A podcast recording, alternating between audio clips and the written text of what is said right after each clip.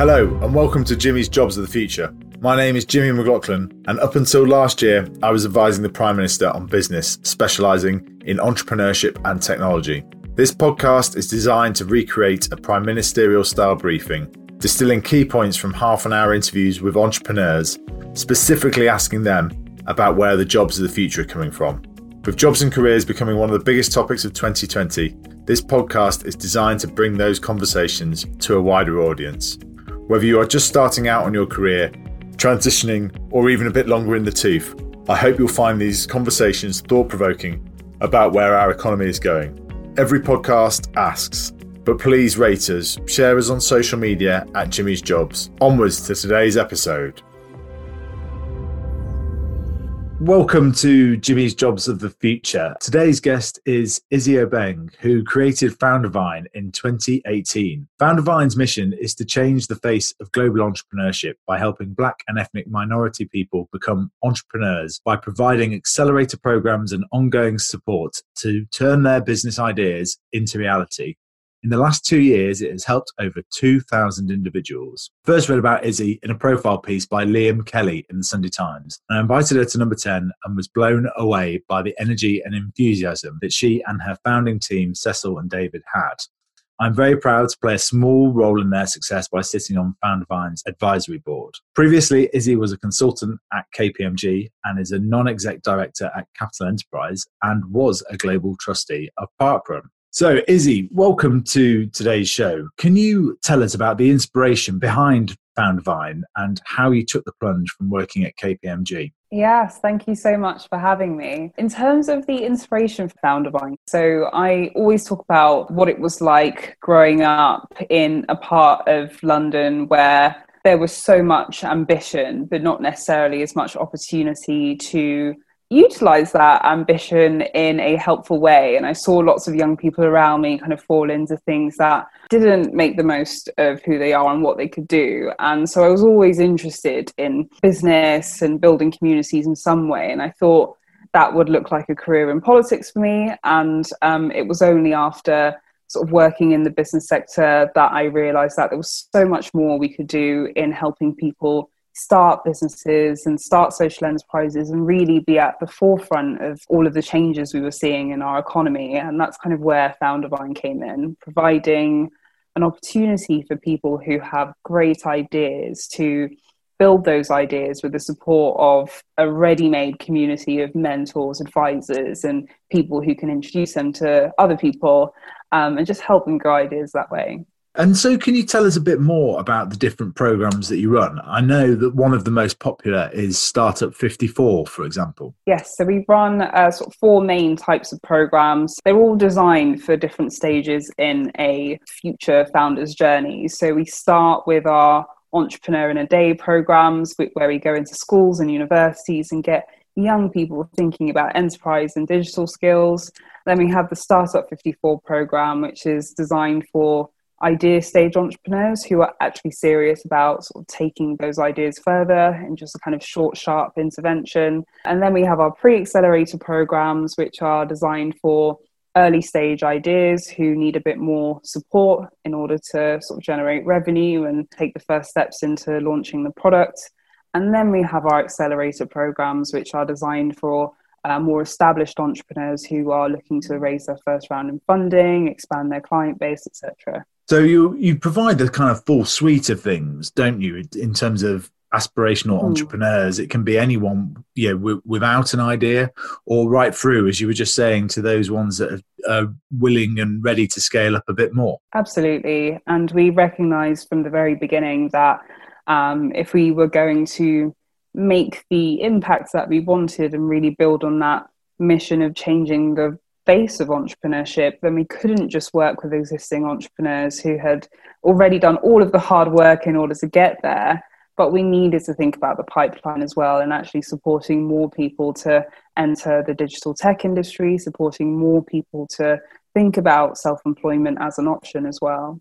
It's only been going a couple of years, but you've had such rapid growth. What's been the proudest sort of moment that you've had so far along the way? I think for me, one of the proudest moments um, that will stay with me for the rest of my life was when I presented Foundervine to the Duke and Duchess of Sussex at Buckingham Palace earlier this year, actually a week before lockdown. So glad it was able to happen. Um, that's definitely a, a, real standout moment for me. Absolutely. Oh, and what did they say to you during that? They were brilliant. We had quite a long conversation about um, the importance of helping more women into enterprise, um, to expanding opportunities for young people globally and I shared a bit more about you know my background and kind of what guided me. And you know they were really receptive and ended up kind of sharing a bit more about their story and what they're up to at the moment. And it's just genuinely quite a lovely opportunity to meet two genuinely quite lovely people. Yeah it must have been an incredible experience. I'm really curious to understand where you think, as a sort of leading entrepreneur in the UK, about where the future jobs are going to be coming from, because we live in such a changing world at the moment. There's so much information out there that it can be so difficult to kind of process it all and so forth. Where do you, in the next three to five years, see the economy moving, and you know what skills will be required for the future? When it comes to jobs at the moment, it's such a fascinating time. We've kind of seen the pandemic lead to a string of new innovations designed to help us cope more in with remote working and cope more in kind of digital environments where we're by ourselves more than we ever have been before and we're also seeing an increased um, consciousness around race as a result of Black Lives Matter and around other forms of diversity. That means that we are kind of moving towards, a, at least in the digital sector, a kind of space in which I hope we're going to have much more inclusive innovation and also slightly different thinking when it comes to how we work, what our workplaces look like, how we communicate with each other, all of those kinds of things. In terms of the skills that we need for that, now more than ever, where young people are really, really worried about what getting a job after university looks like, about what actually going to university looks like at the moment we need to be investing in platforms that allow young people to build digital skills understand you know how they can contribute to innovation you know how they can engage with ai and machine learning and really be part of the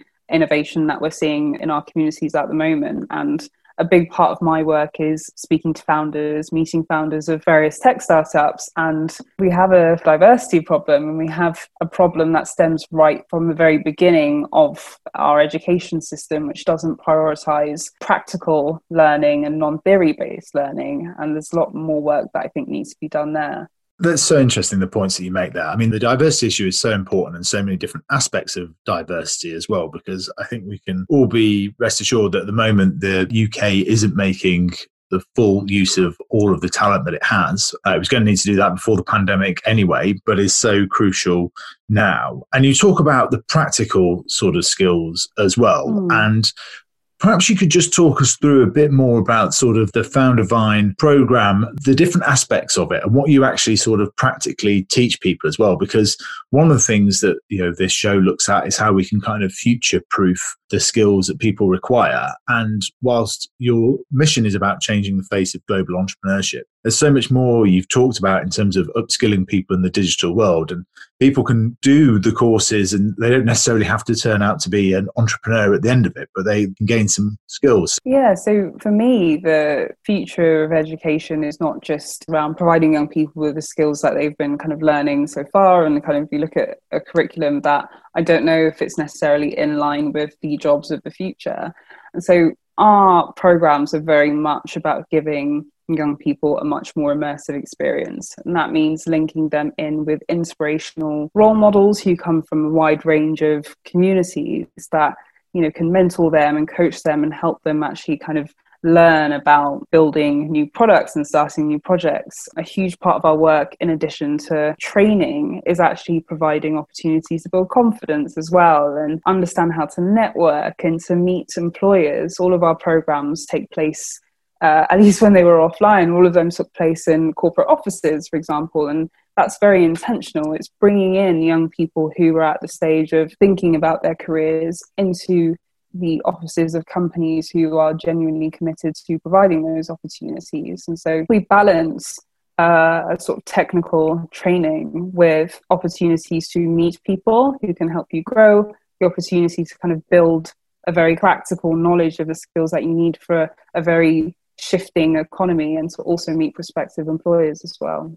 Could you um, talk us through a couple of the mentors that you have that come in on the program and help dispense that advice? Absolutely. So, we have a group of professionals that we call the Vine Fellows, and they are business professionals across investment, across public sector, private sector, who all commit to giving their time to helping young people grow in different ways. And if I had to pick sort of two of them who immediately come to mind, one of them is Check Warner, who is the co founder of Diversity VC and the co founder of Ada Ventures, which is a venture capital firm that's raised 30 million and counting to invest in diverse founders. And Czech speaks very openly about the need not just to encourage more diverse founders, but to encourage more diverse investment professionals to invest in those founders.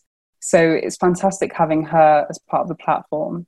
We also have people like Gabby Kahane, who is a founder of an organization called Multiple, and he is also an angel investor and gives a lot of time to coaching our founders across our programs. And it's exposure to people like Check and Gabby that really make the difference for our founders, people who would otherwise be quite difficult to access, and where we're able to combine practical training and insights and knowledge and very interactive elements with meeting people like that and getting feedback from people in these roles.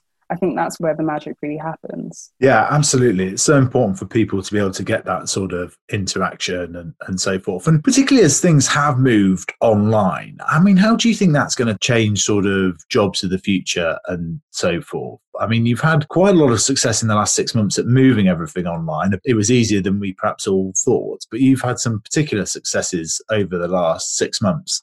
But yes, how would you think that the future will be shaped by sort of offline and online learning? Yeah, it's so interesting to see the innovation that's happening in the learning space at the moment. And a huge part of our work is looking at not just the work we do with corporates, as I've mentioned, but working with educational institutions and with local government. And that's been an interesting one for us in that there are lots of educational institutions who are thinking, what does university actually mean if we can do everything online at the moment? And we're not necessarily set up in the way to provide not just learning, but the kind of pastoral support we provide for our students. And so we've been working with a number of universities across the UK, helping them understand what digital engagement looks like, not just from an academic perspective, but from a careers education perspective as well. And from a local government perspective, we've been working with councils to train local residents in some of the skills they'll need to help their businesses survive or to launch businesses for the first time during a pandemic. And fantastic to see the amounts that we've been able to achieve and the quality that we've seen come through the digital programs. One thing I would say is that there is something very flattening about digital learning and that it allows people to engage in that learning from everywhere. And I think that London sometimes has a bit of an exclusivity problem where people from outside of London can feel like they are not part of what's happening. They're not part of the digital tech scene or whatever it is because they're not physically here. Whereas now they can be. And we've had mothers join our programs who are nursing infants whilst taking part in it. We've had people who traditionally wouldn't have been able to buy an Oyster card ticket to go into Zone 1 who have been able to participate in our programs now. So something very leveling, I think, in some ways, about having digital learning at the moment. Yeah, that's so inspiring, and, and long may it continue that sort of blended future in terms of people allowing the kind of access through the online ways of that, but then also bringing people together in the physical space as well. I think that's it's very exciting. And so, what are your sort of ambitions? I mean, you have the very bold kind of mission statement of changing the face of global entrepreneurship, and how are you going to do that over the next five and ten years? You know, what are your ambitions for Foundervine? How big can it go? We are very excited about what we've been able to do so far with Foundervine. And, you know, we started as a group of management consultants and professionals who are just really frustrated by not seeing ourselves represented in what is a rapidly growing digital ecosystem. And so to even have got here working with the sort of partners that we're working with is absolutely brilliant. And what the next five years looks like for us is increasingly building, accelerating accelerator programs and other kinds of training programs that help young people build the skills and experiences they need to navigate a really changing economy. It also looks like increasingly partnering with investment firms and corporate investors to provide entrepreneurs with the funding that they need to grow more sustainable businesses. And so we're really looking at that into the moment what investment readiness looks like for our communities, what access and opportunity look like for our communities and how ultimately we can not just deliver programs for entrepreneurs but be an advocate for diversity and inclusion within the wider business sector as well that's brilliant and so tremendously exciting yeah. so Talking a bit more about the kind of immediate future now, Izzy, I know that you've been on a hiring spree over the last few months and so on, but what sort of skills are you anticipating hiring directly into the Foundervine team over the next year? And what particular skills do you look Yes, we have been hiring at the moment for a variety of roles, mostly in our programs team, as the number of programs that we run grows significantly. And it's been a really exciting time for us. But we've also been hiring in junior roles. So interns who can come in and support our work. And so I'm thinking a lot about mindset at the moment. You know, the government's recently announced this Kickstarter program. We're having a conversation about what employment looks like in the future for 18 to 24 year olds who have a lot of ambition but not necessarily coming into the best job market at the moment. So I'm hiring for mindset at the moment, and we're about to go out for a few more roles, which will be internships at London Living Wage for 18 to 24 year olds who are looking to build their skills within the training space and the startup space. And for us, it's so important that we're able to provide not just the opportunity to support young people who are kind of scrappy and ambitious and are looking for something, but to really be part of that conversation about what employment prospects look like and how organizations of all sizes can make sure that they are building inclusion into their hiring at the moment. So that's quite a big part of our work. So, when you talk about mindset, what are the kind of key attributes that define mindset that you're looking for? So, for me, when I meet potential team members or sort of people who want to work with us in different ways, you can always get a sense of someone who's thinking a lot bigger picture and who's kind of coming into the situation knowing that there are different kind of parts that connect and at a systems level, what does this look like in the future? So for me, mindset is being able to kind of cast your mind outside of the immediate role that you're applying to and think about the different connections and linkages and ways that you can add value, like go beyond the scope in front of you. Excellent. And just talk a bit about that sort of program manager role, because that is something that you're sort of hiring for on a regular basis. What does a program manager do?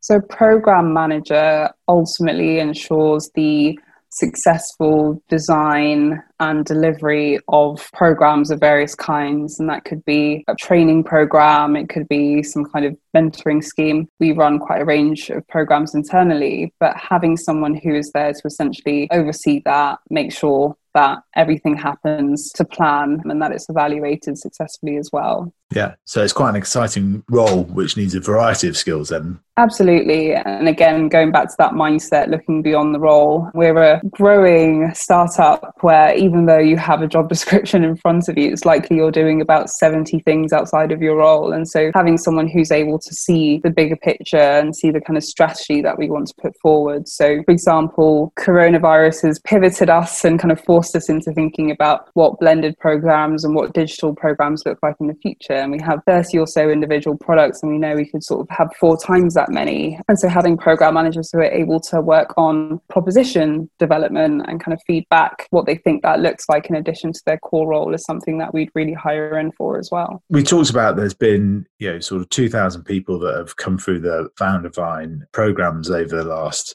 couple of years, and a number of them have gone on to set up sort of successful businesses and so forth. What skills are they looking for at the very outset, do you think, what's the most commonly sort of desired skills that people are hiring for? Yeah, so when it comes to founders, we often find that there's generally two types of founder. There's a founder who's super passionate about their product and just very kind of product oriented and who is looking for a co founder or team members who are able to add value in building out the commercial elements of it. Or you get the founder who is a lot more commercially minded, but who is looking for technical support in building out that product. And so we often find one or the other, you know, someone who's got a great idea and is working on that idea and has something really fantastic, but who needs support when it comes to marketing that, talking to clients, you know, building out operations in different ways. And then on the flip side, you've got the founder who is fairly okay with that kind of stuff and who's looking for a technical co founder who can help them build that product or who's looking for a technical team to support in building that product. So that's what we're hearing when it comes to people who are looking for early co founders or team members. Yeah, so it's almost opposites attract that you're trying to find then. You tend to perhaps get internal technical people that can build the product and so on. And then there's the generally the co-founder perhaps a bit more external facing on the marketing side the sales side which is so important as well. Absolutely. Yeah. And is there a story that you've been a part of at any point in terms of a very serendipitous hire, whether that be yourself or whether that be someone that you came across and hired? Could you just perhaps tell us a little bit about a particular instance when that happened? Sure. I think one of the best hiring stories for us was at the very beginning. So, in the beginning, I had an idea, kind of like the founders that I've just described. I had an idea and no idea how to build it. And I brought on a mentor of mine, so someone who had coached me when I was about to do a sort of TEDx talk in mid 2017. And he really took a shine to me. He helped me with that TEDx talk. And when I was thinking of building out this product, also gave me advice and just never stops giving me advice. And that person is David uh, Faseo, who's now my board of directors, co founder in many ways. And he, for the last three years, has been that advisor figure. And so it goes back to something I always say to founders about the importance of networking and building that community around you from the very beginning, because you never quite know who's going to be pivotal to your business growing, who's going to be pivotal to your career. And taking that opportunity to ask for help can often be hugely significant in the direction the business goes in. I think that's one of the key points, isn't it? Is actually reach out and ask people for help because people are more willing than you think at times, perhaps to lend a helping hand and so forth. So I think it's a really important point. People are generous with their time if you can approach them at an event or you know even via email. Absolutely, absolutely. And I always think that if you are able to make yourself both interested in them and interesting to them, then that's that sort of magic combination that allows you to have a mutually beneficial relationship as opposed to them feeling like you're not necessarily valuing their time, if that makes sense. Yeah, absolutely. I think that's really good. There's so much information about people out there now that it doesn't take long to do a bit of research and follow up with them about some of the things they've said and so forth. I think that's a, a great point. What's the uh, worst job or the most boring job that you've ever had to do? I wouldn't say it was the worst job, but the least interesting job that I've had to do so far was filing documents at a charity when I was about 15 years old. So it was my work experience job. And I was essentially an admin assistant at a small charity in South London. It was quite boring, to be honest, but I learned a lot about working in an office environment and how to get ready for a day at work and be on time and all of that good stuff you're supposed to learn when you're 15. I can't say it wasn't necessarily riveting work. Yeah, no, I uh, yeah, I remember a time when I had to fold about 450 napkins for an event in a very specific style, and uh, yeah, taught me I never wanted to do that again. So um, look where you are now. yeah, absolutely. So, quick fire one: most memorable book you've read recently? The most memorable book that I've read recently was Homegoing which is a book by an author called Yaa Gyasi. And it's a fantastic story of the history of African people. It starts in 18th or 17th century Ghana and works its way through right to the United States and back again. And it's a beautiful narrative that I think is so important in these times we're all asking ourselves who we are and what our purpose is. And so that's my definite recommendation for anyone who's interested in a bit of really informative fiction homegoing. Brilliant. And finally, what's the best piece of advice you've ever received? The best piece of advice that I've ever received. So it was I can't remember her name for the life of me, but I remember about 10 years ago, I was watching a woman who very accomplished in her field talking about the importance of humility. And she said something along the lines of when it comes to achievements and failure in life, you should always treat it like a pendulum and make sure that you're centered in that middle. And so there'll be lots of times in your life where really brilliant things happen and you've got this kind of really excited about it and it kind of make your head grow a, a little bit larger always just center yourself and you know there'll be times where things don't go so well and you know you have failure and you don't get what you wanted you know that job doesn't come through that funding doesn't come through whatever and if you're centered and you always have a strong sense of who you are and what you're about and a deep sense of mission then you can't be swayed too far in either direction so i've always tried to maintain life on that pendulum I think that is a particularly when the pendulum has been swinging so much this year in so many directions mm, for absolutely. all of us. I think that is very astute advice to finish on. So, Izzy, thank you very much for joining us on Jimmy's Jobs of the Future. That has been a fascinating discussion. Thank you so much for spending the time with us. Thank you for having me. That was a great chat with Izzy. Summing that up, I would say, Prime Minister, we met with a great company this week called Foundervine. Entrepreneur behind the organisation is called Izzy Obeng. She left her role as a management consultant two years ago to set up an accelerator for black and ethnic minority founders. Whilst they have only been going two years, they have already seen 2,000 people pass through their programme and are working more with local governments to make sure their expertise gets to those who need it most. They are expanding now so that it is not just purely entrepreneurial skill sets they are providing, but a full immersive education experience where people can gain ongoing mentoring, for example. They also are working with employers, providing a diverse talent pipeline to corporates. Many of their courses are held in corporate offices so that the attendees can understand more about business life.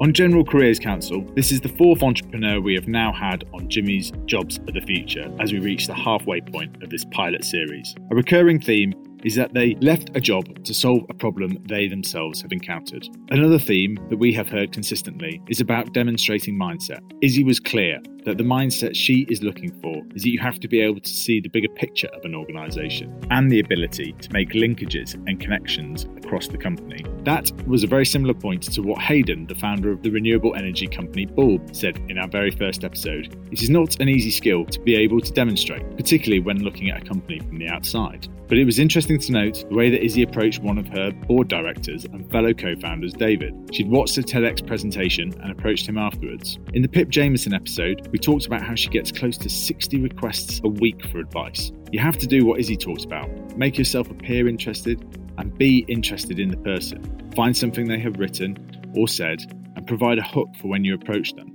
Another thought provoking moment from Izzy were her comments about what university actually stands for, now that all lectures can be provided online. If, in theory, everyone can be taught by the world's best professors through laptops, what will universities actually be for? They'll probably be for meeting, connecting, and collaborating with people directly. As Kathryn Parsons has previously said, education hasn't been disrupted for perhaps close to a century. And one of the great benefits of the pandemic is that we'll probably find a much better education system at the end of it, although I realise that provides little consolation to those currently studying at university. As I said at the start of the interview, I play a small role in Foundervine's success by sitting on their advisory board, and one of the things I undertake for them is judging some of the people that have been through the cohorts. The quality of pitches is outstanding. You can tell the likes of Check Warner and Gabby Kahane have helped them along the way. The way the pictures are designed, structured, and presented are on a similar level to those that I saw when I was studying at Stanford.